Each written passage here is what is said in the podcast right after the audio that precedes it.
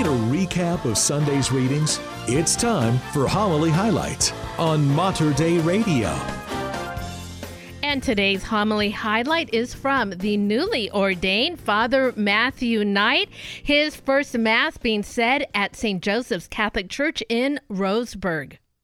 It's also my great joy today to announce that all of you who have come here to this Mass to attend my first solemn Mass as a priest have the privilege of receiving a plenary indulgence. So I will read this brief letter from the Vatican granting the indulgence. The rector of my seminary wrote to His Holiness Pope Francis, saying the following Most Blessed Father, Deacon Matthew Knight, who will be advanced to the sacred presbyterate, humbly requests a plenary indulgence for the faithful, who, truly repentant and impelled by charity, purifying themselves by sacramental confession, and renewed by the Most Holy Eucharist, as well as piously offering prayers for the intention of your holiness, devoutly participate in the requester's first Mass with the people at the Church of St. Joseph, Roseburg, Oregon, in the Archdiocese of Portland, in Oregon. And the following response was made on March 15th. The Apostolic Penitentiary, by mandate of the Most Holy Father Francis, has gladly favored the proposed request. Thus, the faithful will be further encouraged to put the supernatural virtues, particularly faith, hope, and charity, always into practice in their life, and will make more concrete their communion with the Roman Pontiff, the visible foundation of the unity of the entire Catholic Church. Anything to the contrary notwithstanding, Mauro Cardinal Piacenza, Penitentiary Major. So, all of you who are here today have the opportunity to gain this plenary indulgence Go to confession within 10 days or so of this Mass, can be before or after. If you came to confession this morning, you're good. Pray for the intentions of the Holy Father, and you'll receive this indulgence. In the name of the Father, and of the Son, and of the Holy Spirit. Amen. In your programs, you'll see that Reverend Kevin Kennedy was supposed to preach this homily. Unfortunately, he came down with COVID three days ago. My spiritual director, from the Archdiocese of San Francisco. He's the rector of the Cathedral of San Francisco. And he told me, I just can't travel. They're going to have a Eucharistic Congress next week. He said, I have to rest up and get better for that. So it fell to me to preach my own first Mass. Usually, a new priest finds somebody else to do it for him.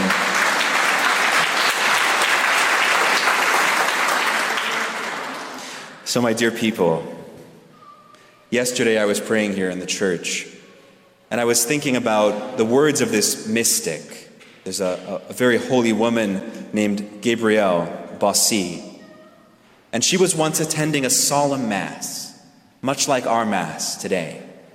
And at this Mass, there were cardinals, and there were archbishops, and priests of all rank and dignity, all vested in beautiful vestments. And there were gold and silver vessels upon the altar, and the air was thick with sweet incense. Everything was beautiful and noble and dignified. And she was there praying and watching, uh, attending this Mass. And of course, at the crucial moment, the priest elevated the sacred host. And then, amongst all this splendor, she saw this very small, almost insignificant speck of white, this little round circle of bread. And she heard this voice who said to her, Behold, I am the smallest. Our Lord God is so immense and grand. And at this Holy Mass, on the feast of the most sacred Trinity, we adore His majesty. And we call to mind the greatness of our God, ineffable, inconceivable, everywhere present, and eternally the same. The God who created everything that exists, all that has ever been and ever shall be, the God who set the galaxies in motion, the God who lit the first stars, the God who made the trees, all the way down to the finest molecule, the God who made human beings, the apex of his creation. But that God, Father, Son, and Holy Spirit, that God, reveals himself to us above all in the mystery of a tiny speck of bread. He makes himself the smallest for us. And so, sometimes we can think of God as someone who's very far away, an abstract idea, a distant concept, a set of propositions, maybe, that we believe in, or a kind of a cosmic clockmaker who made the universe and put it all in motion, and now he doesn't have much to do with it. But as we heard in today's gospel, God reveals his heart to us. He reveals who he is to us in the gift of his only begotten Son the Father, from all eternity, beholding his Son. He, the Father, who has given everything to his Son,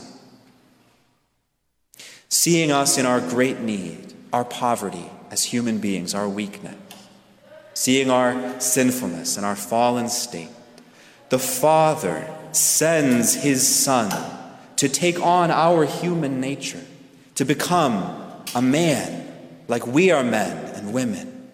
And so everything that we are, apart from sin, God takes on and becomes Himself. God hungers.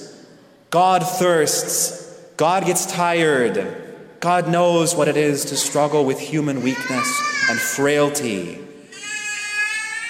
And that God who makes himself a human being, he takes on our human nature, that God goes all the way to the cross in order that suffering, the greatest possible suffering of our human condition, he might go into the depths of our misery and there remain faithful to the Father. We can't do it without him. But God, the Son, eternally beholding the face of his Father, even in the most extreme sufferings known to man, turns to the Father and says, Thy will be done. I trust in you.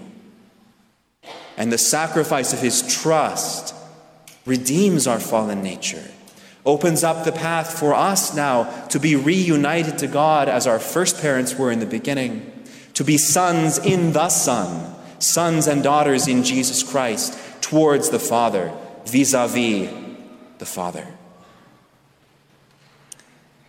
And so today, on this feast of the Holy Trinity, what we are celebrating is not so much a set of theological propositions.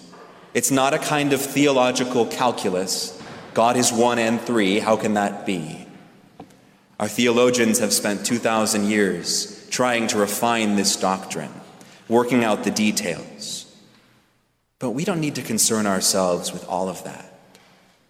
What we celebrate today is that our God is a communion of love, family in Himself.